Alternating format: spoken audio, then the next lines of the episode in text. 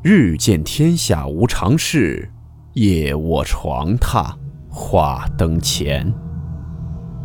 欢迎来到木鱼鬼话。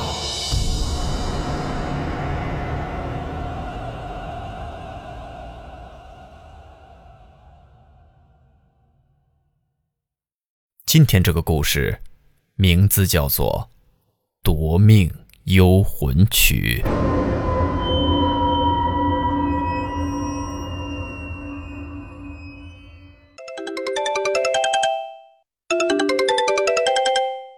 急促的电话铃声将他从睡梦中拉醒。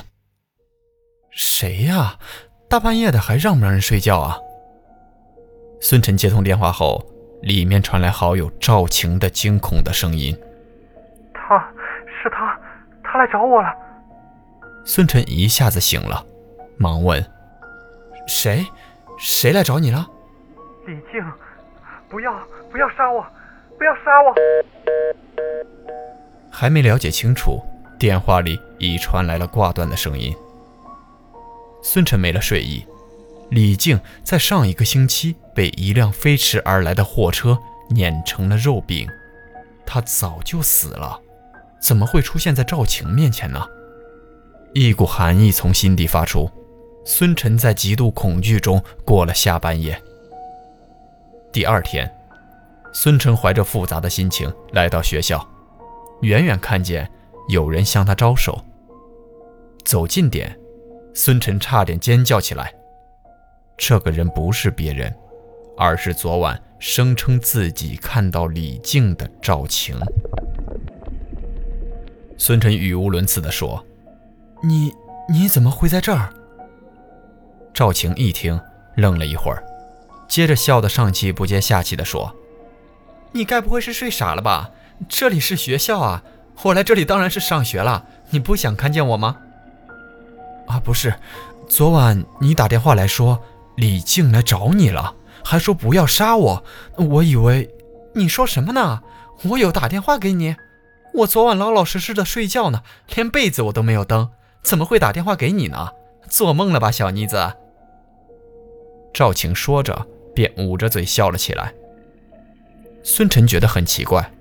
突然觉得眼前这个赵晴，有点像是李靖。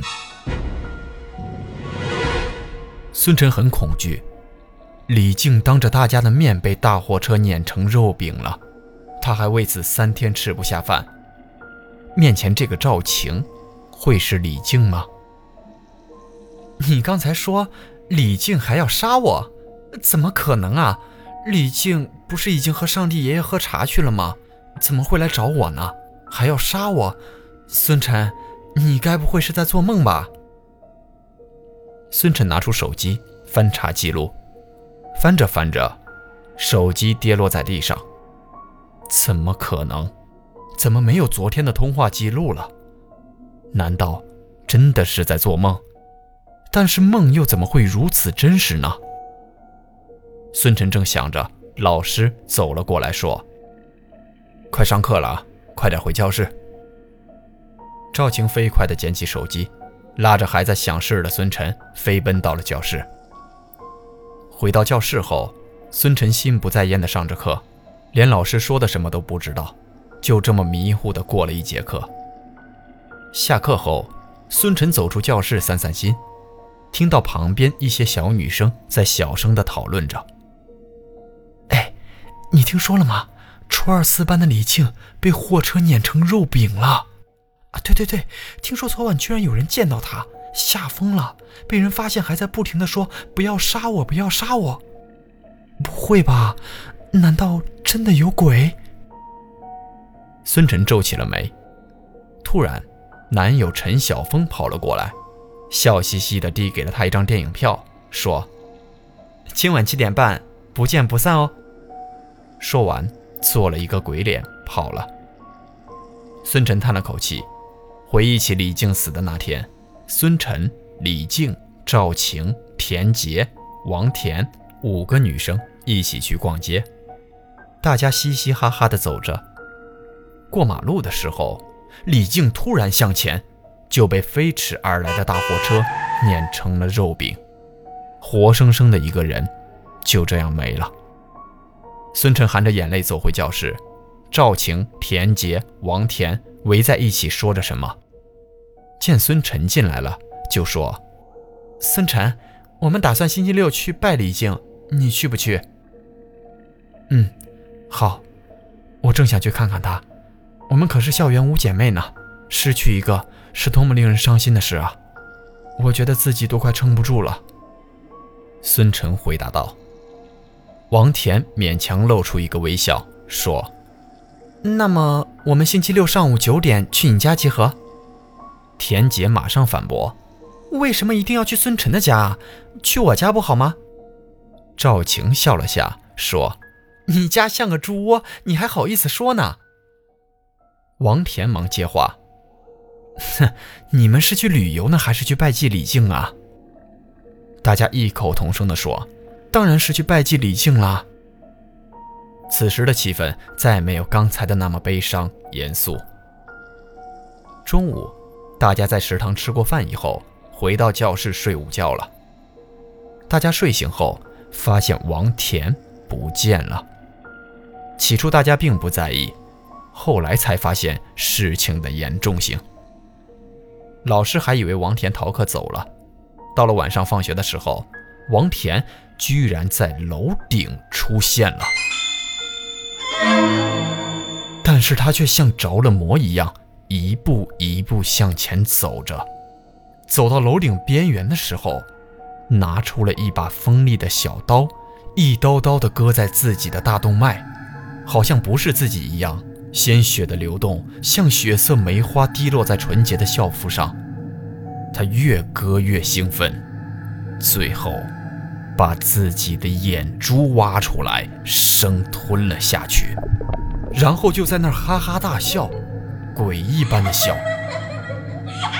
就这样，纵身一跃，人就摔成了血肉模糊。这样的一个场景引来一阵阵惶恐的尖叫。此时隐隐约约传来一些音乐，再认真听一下，是小提琴的声音。这个小提琴怎么这么耳熟？这时，赶过来的李运杰听到小提琴的声音后说：“这不是忏魂曲吗？怎么会有人拉呢？不是已经没人会拉这曲子了吗？”孙晨想，上次李靖出事，好像也有听到这曲子，这次也是，难道有什么关系吗？阴风阵阵。孙晨和陈晓峰看完电影出来分手后，孙晨一个人静静地走着。街上已经没什么人了，显得很是冷清。孙晨走到一个没有人的胡同里，耳边传来一阵轻轻的小提琴的旋律。孙晨听着听着就着迷了，想要寻找源头，却看到一个熟悉的面孔。孙晨尖叫一声后就跑回了家。没错，这个人就是李靖。孙晨看到的是已经被车碾死的李靖。孙晨在被子里瑟瑟发抖，好不容易睡着了，却被一阵哭声吵醒了。睁开眼睛，却诧异地发现，王田在他的房间里哭泣。孙晨觉得很奇怪，王田是怎么进来的？只见王田缓缓地抬起头，纯白色的脑浆和鲜艳的血液融合在一起，眼睛也被挖走了，只剩下深深的两个血坑。这是怎样的一张脸啊！只听见王婷边哭边说：“李靖。”李靖他回来了，谁也逃不了，谁也逃不了的。孙晨忍住想呕吐的感觉，恐惧地看着王田的身体一点点地化为鲜红的血浆，五脏六腑全掉在了地上，慢慢地焚烧了。孙晨尖叫一声，猛然睁开双眼，发现原来只不过是一场梦，却如此真实恐怖。孙晨走到卫生间，看到自己满头大汗，忍不住轻轻地笑了。可在镜子上，孙晨却看到李静的影像一闪而过，顿时没了笑容，自言自语地说：“李静，你为什么还要回来？”我迟早会疯的。在学校这边，一个恐怖的消息迅速的传播：初二四班的王田被李静的鬼魂害死了。赵晴在学校门口着急的走来走去，看到孙晨来了，就快步走上前去，把这个消息告诉他听。孙晨只是轻轻的哦了一声，然后好像梦游一样。回到教室，这个反应让赵晴觉得很可疑。倘若是平时的孙晨，定不会这样的。那到底发生什么事儿了？赵晴紧紧地跟在孙晨身后。回到教室后，田杰抱着孙晨说：“王田死了，我也不想活了。”孙晨的目光呆滞，猛地推开田杰。回到了自己的座位上，两行热泪流了出来。他大声地说道：“李静，你有什么事你冲我来，求你不要伤害我的朋友。”赵晴和田杰心中一紧，也哭了。全班的同学默默地看着他们，眼泪都不争气地跑了出来。这时，老师走进了教室，说。想必王田的死，大家都知道了吧？今天下午，我们每人带一朵小白花去看望一下王田，跟他去道个别。他今天下午就要去火化了。全班都沉浸在悲痛之中，回忆起王田。王田是班上最受欢迎的一个小女孩，只是半天时间就要阴阳相隔了。下课了。孙晨把自己昨晚梦里发生的事儿对陈晓峰说了。陈晓峰惊讶地看着孙晨瑟瑟发抖的身体，轻轻地抱住了他，轻柔地说：“别怕，那只是梦罢了。王田不在了，你还有我啊，我会保护你的。”孙晨无声地哭泣着。田杰和赵晴走了过来，说：“咦，好甜啊！”我们想说，王田的死太奇怪了。她是那么坚强的一个女孩，怎么可能会用那种方式去死呢？我们不如悄悄地调查一下吧。突然响起了一个声音：“哈哈哈，这场闹剧很精彩，但是是时候该结束了。”大家四周寻找声音的来源。突然，赵晴发现，原来是李运杰在门口，眯着眼说：“真相我已经知道了。若想知道答案的人，今天晚上午夜，请到十字路口来找我。”说完就走了。孙晨身子抖了一下，自言自语地说：“真相，真相就是李靖回来了。”显然，在一旁的陈晓峰听到了，叹了口气。田杰和赵晴满脸的恐惧。到了午夜十二点，陈晓峰来找孙晨。孙晨因为恐惧而浑身发抖。陈晓峰柔声的安慰说：“别怕，这有可能只是李云杰的玩笑而已。”孙晨突然抬头问：“那也是，也有可能是真的？”李静回来了，李静是来找我们去陪她的。说着，孙晨轻声哭了起来。陈晓峰突然觉得心头一紧，伸手抱住了孙晨。孙晨趴在他的胸怀中哭泣着。孙晨，孙晨，田杰和赵晴跑了过来。赵晴喘了口气说：“孙，孙晨，快啊！”我们必须要尽快赶去十字路口。陈晓峰拉着孙晨就快跑了起来，田杰和赵晴在后面跟着。路口就在前面，隐隐约约的看到地上还躺了一个人。孙晨、田杰和赵晴不敢向前，陈晓峰好奇的向前看，突然一下子坐在了地上。其他三个女生上前看了一眼后，尖叫了起来，因为这个人是李运杰，只不过已经是一具冰冷的尸体了。李运杰死得好惨，眼珠被挖了出来，肚子也被割开了，里面的肠子全部割断了。孙晨在离李运杰的尸体旁边不远的地方，发现有一部摄像机被这些杂草遮掩着。不过，仍然可以看到事发现场的一切过程。赵晴认得这部摄像机，是李运杰的。三个女生小心地打开来看里面的录像，他们首先听到了上次的曲子，然后。看到李运杰自己把自己的肚子割开了，还拿出一把锋利的剪刀，在自己的肚子里的肠子上疯狂地剪着。突然，向后倒了下去。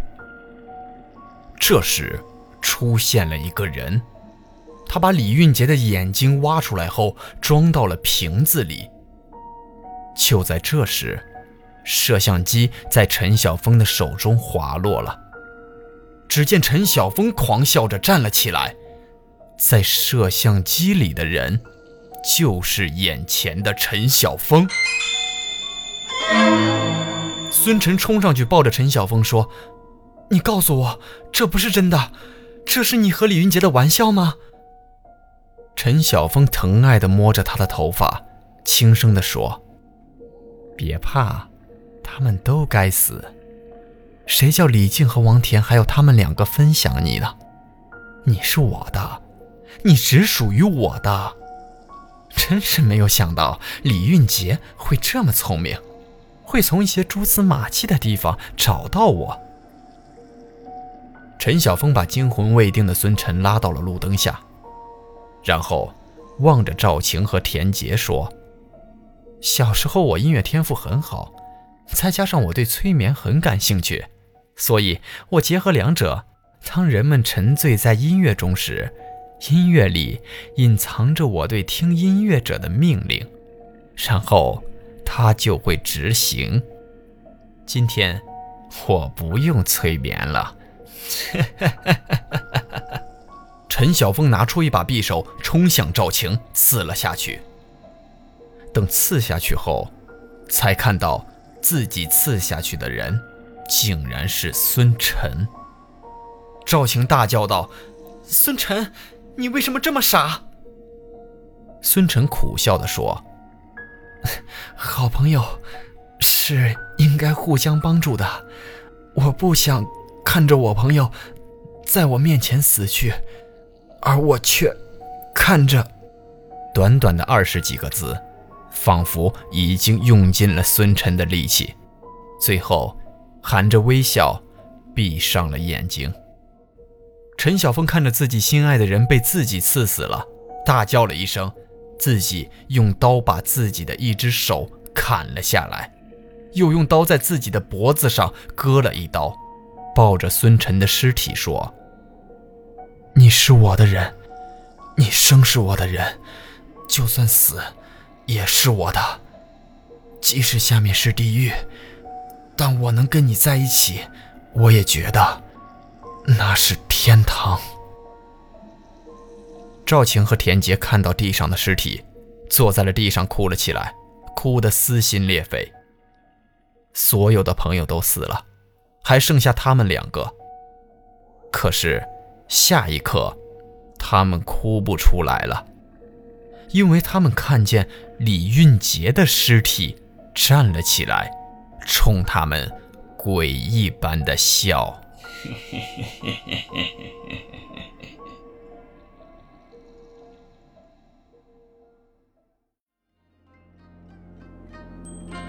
好了我们今天的故事到此结束。祝你好梦我们明晚见。